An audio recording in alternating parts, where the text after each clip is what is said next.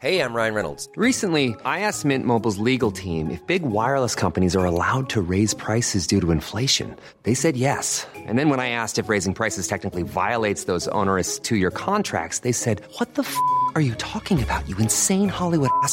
So to recap, we're cutting the price of Mint Unlimited from $30 a month to just $15 a month. Give it a try at mintmobile.com slash switch. $45 upfront for three months plus taxes and fees. Promo for new customers for limited time. Unlimited more than 40 gigabytes per month. Slows. Full terms at mintmobile.com.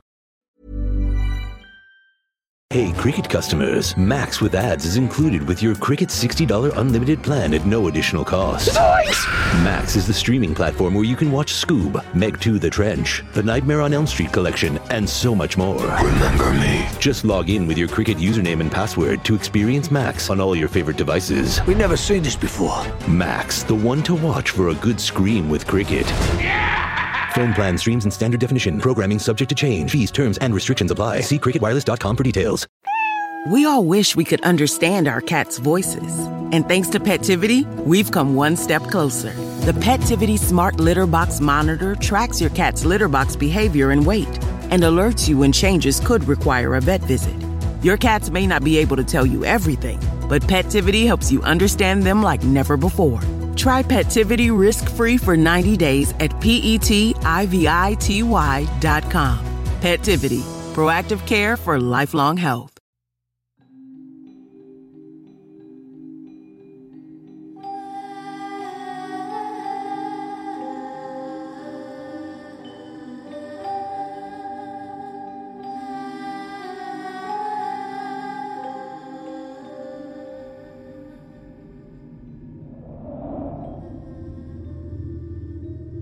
Good day to everyone. Isa ako sa palaging nakikinig sa mga kwento rito. At ngayon, nakakatuwa lang dahil magbabahagi na rin ako ng aking karanasan. My name is Warren, taga Dasmariñas, Cavite. 32 years old at single dad. Mayroon akong 4-year-old twin sina Rosia at Rosward at kasalukuyang kasama kong nakatira sa bahay ng aking parents. Ang kwento ko pong ito ay nangyari noong kasagsagan ng pandemya. To be exact, year 2020.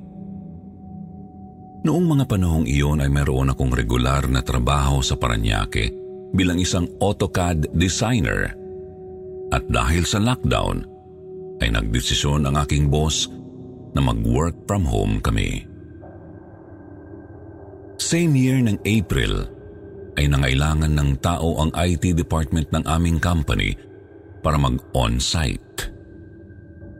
Dahil sa close ko ang supervisor ng nasabing department, ako na ang naisipan nilang kunin bilang pamalit. Tinanggap ko ito dahil malaki ang offer at hindi naman sa Paranaque mag stay kundi sa Cavite. Meron kasing branch ang aming company sa lugar na ito. Isa pa sa mga dahilan kaya ako pumayag ay mas madali ang magiging trabaho ko. Wala akong ibang aatupagin kundi ang inventory ng IT department. Sagot pa nila ang lahat ng pangangailangan habang naroon ako sa building. Malaking bagay ito, lalo na at panahon ng pandemya. Kinabukasan ng gabi matapos ang offer sa akin ay agad akong sinundo ng bago kong supervisor para ihatid sa building.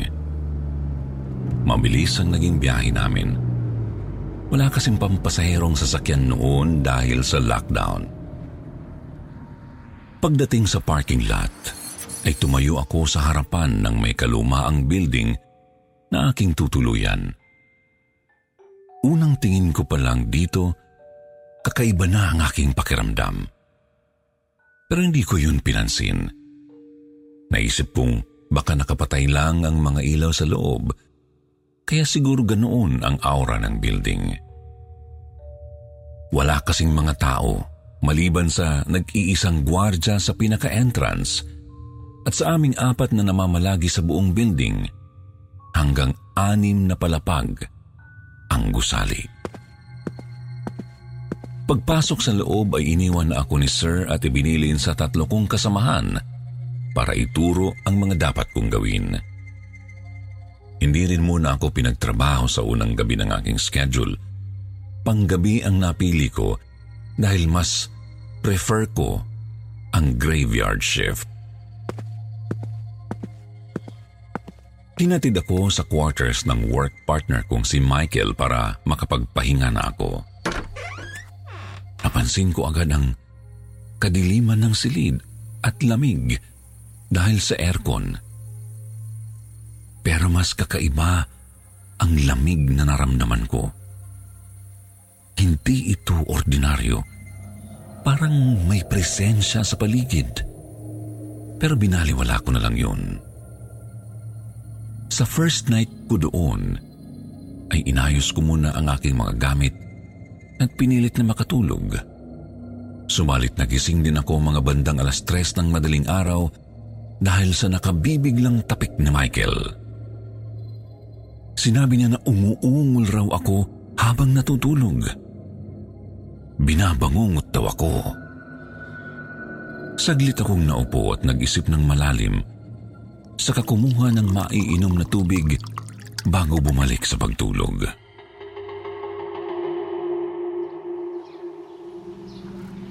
Pangalawang araw ko sa bagong workplace ay ginala ako ni Jeff sa buong building para ipakita ang silid ng mga empleyado. Itinuro niya sa akin ang mga gagawin sa computer kung sakaling mayroong nangyari sa oras ng aking duty. Bukod daw kasi sa pag-check ng inventory, ay kailangan ko rin yung matutunan in case of emergency at bilang bagong team ng IT department. Kahit kasi naka-work from home ang mga empleyado, ay nagagamit pa rin nila ang kanilang mga computer sa opisina sa pamamagitan ng isang device. Habang tinuturuan ako ni Jeff ng mga dapat gawin, ay nakikiramdam naman ako sa paligid. Iba kasi talaga ang aking nava-vibes. Parang may kakaiba sa lugar. Sa tuwing papasok kami sa mga silid, ay may tila ibang presensya kaming kasalamuha. Pagpasok namin sa dulong room sa third floor, nakatapat ng quarters at malapit sa fire exit, Biglang bumigat ang aking pakiramdam. Tumingin ako sa paligid hanggang sa mapansin ko ang tila anino sa isang siling na mabilis ding nawala. Bumaling ako ulit sa mga itinuturo ni Jeff pero palingon-lingon pa rin ako sa buong kwarto.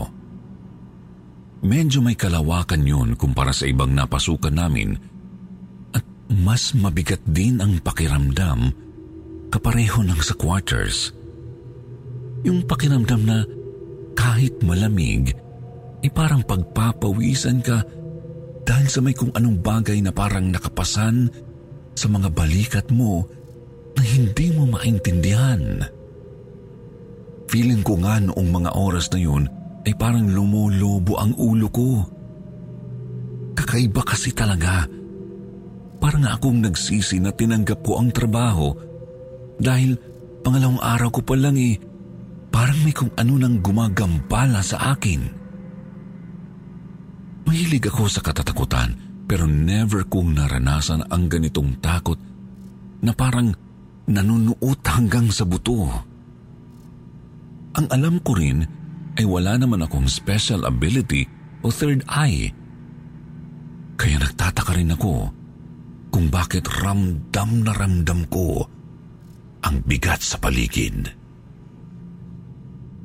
Napansin ni Jeff na hindi ako mapakali. Kaya naman nag-aya na siya sa opisina ng mga IT na nasa fourth floor.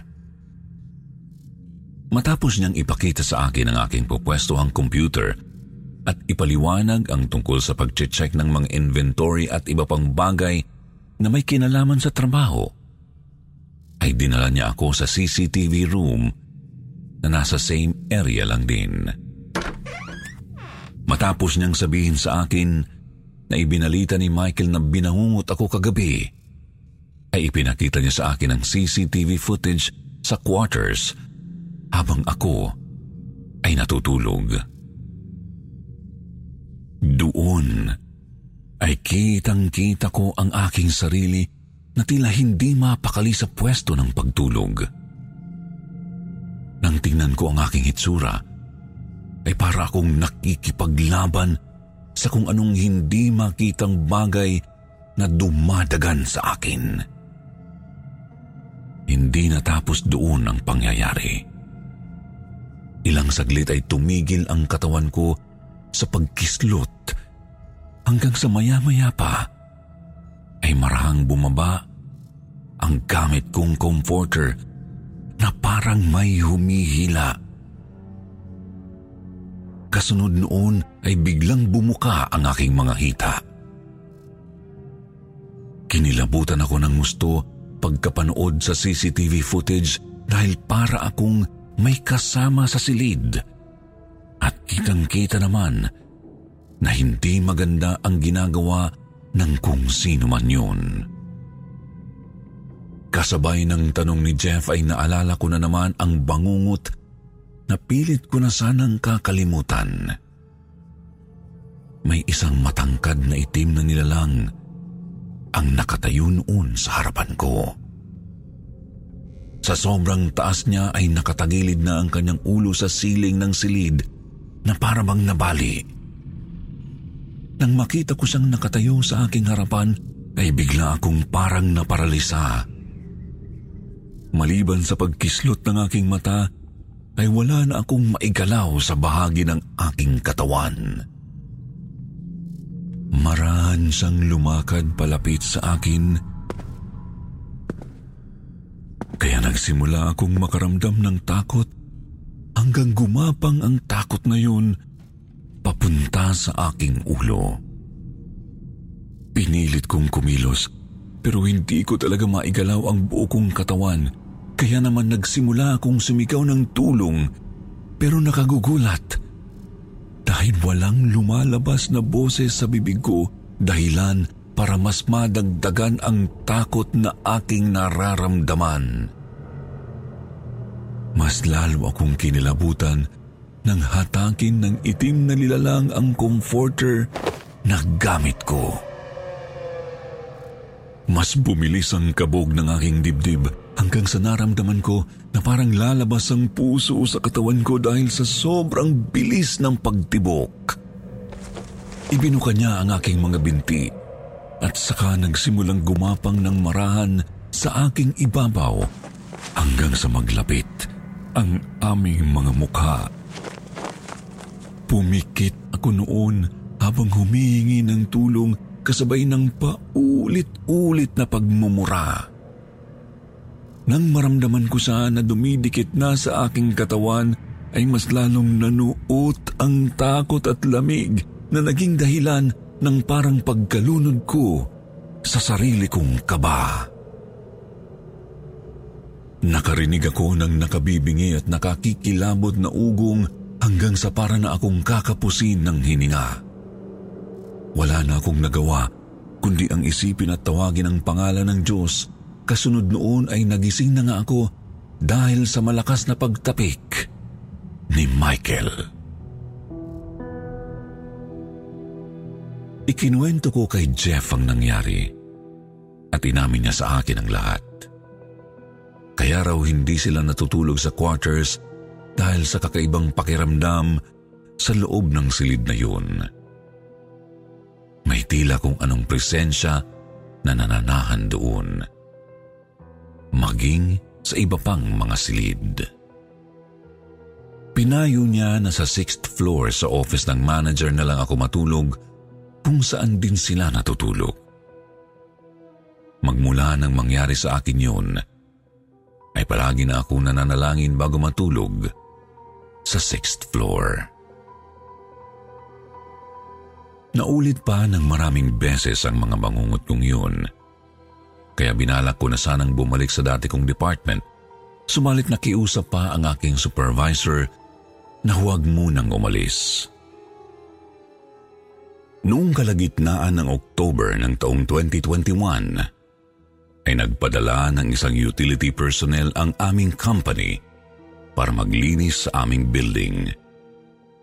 Nanay Ime ang tawag namin sa kanya at siya rin mismo ay nasaksihan kung paano ako bangungutin ng madalas. Binigyan niya ako ng rosaryo at ibinigay ko naman yon sa aking kapatid dahil sa isang pangyayari. Hiningi ko rin ang kopya ng CCTV footage para mayroon akong sariling kopya. Subalit nang muli namin itong i-play, ay lumaktaw na lang ang foot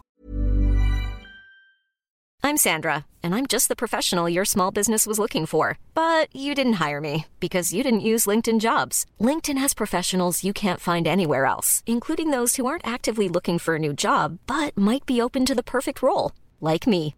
In a given month, over 70% of LinkedIn users don't visit other leading job sites. So if you're not looking on LinkedIn, you'll miss out on great candidates like Sandra. Start hiring professionals like a professional. Post your free job on linkedin.com/people today. Everyone knows therapy is great for solving problems, but getting therapy has its own problems too, like finding the right therapist, fitting into their schedule, and of course, the cost.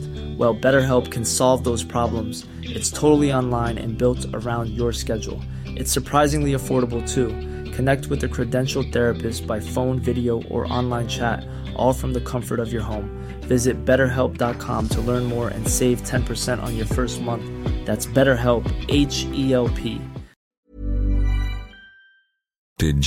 sa parte na natanggal na ang comforter ko. Wala na ang parteng makikita kung saan may tila humahatak sa comforter. Sa ngayon po ay wala na ako sa company at kasalukuyang nagnenegosyo. Hindi na rin ako binabangungot katulad noong naroon ako sa building.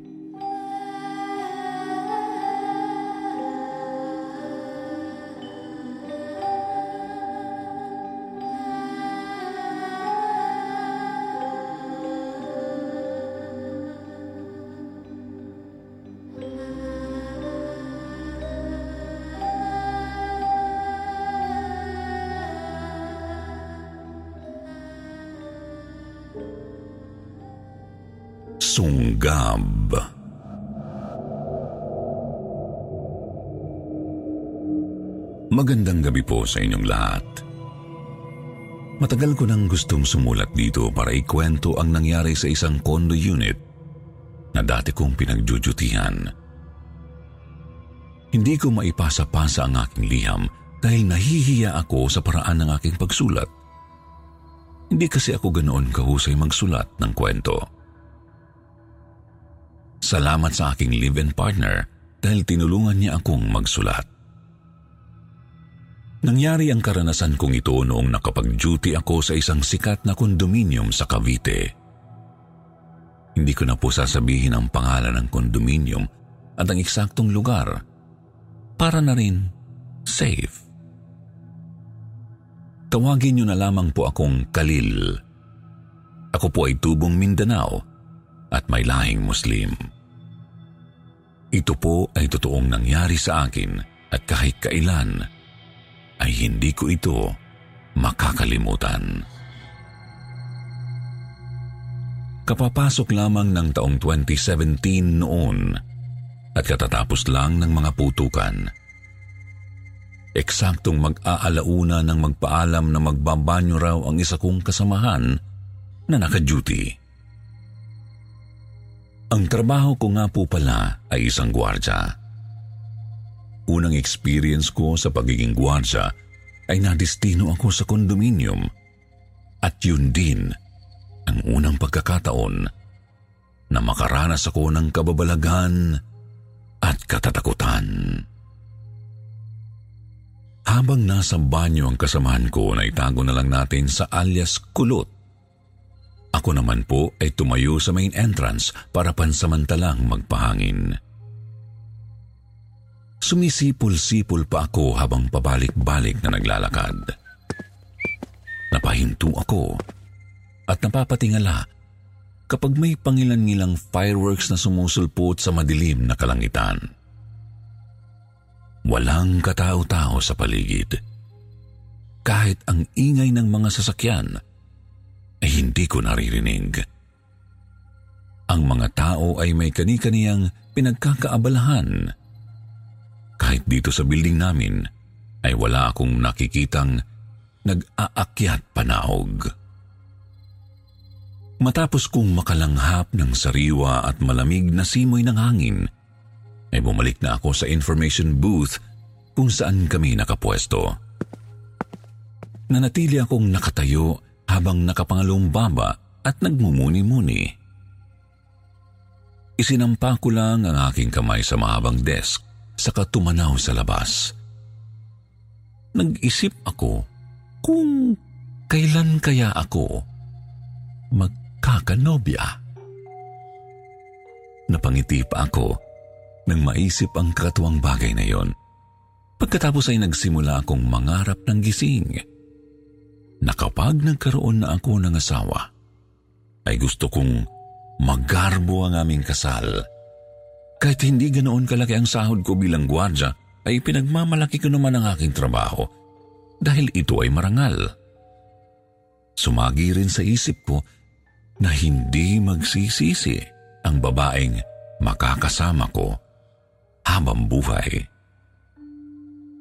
Ang pagbuo ng mga magagandang pangarap sa aking isipan ay biglang napawi nang may nakita akong nahulog sa tapat ng main entrance.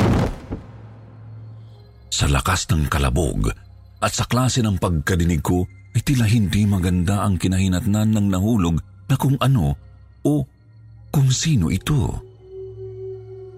Hindi agad ako nakakilos sa sobrang pagkabigla. Sumagi kasi agad sa isipan ko ang nakasusulasok na kalagayan kung sino man ang nahulog. Kung sakali rin ay yun ang unang pagkakataon kong makakakita ng patay na katawan na hindi pa maganda ang kinahinatnan. Matapos ang kung ano-anong hindi magandang naisip ko noong oras na yun, ay naglakas loob na akong lumapit sa main entrance para tingnan kung sino o ano ang nahulog. Katulad ng inaasahan ko na, hindi ko ipaliliwanag ng detalyado pero hindi talaga maganda ang kinahinatnan. Muntik pa nga akong maduwal pagkakita sa patay na katawan ng isang babae. Magraradyo na sana ako para sa emergency nang walang ano-ano'y bigla akong ginulat ni Kulot. Minura ko talaga siya ng ubod lakas dahil sa kanyang ginawa at pagkatapos ay itinuro ko sa kanya ang patay na katawan. Subalit, wala na yun doon. Nagulat din ako sa mga nangyari at pinaglaban ko talaga kay Kulot ang tungkol sa nahulog na babae. Matapos niya akong tawanan, ay tinapik niya ako't sinabihang magkape muna.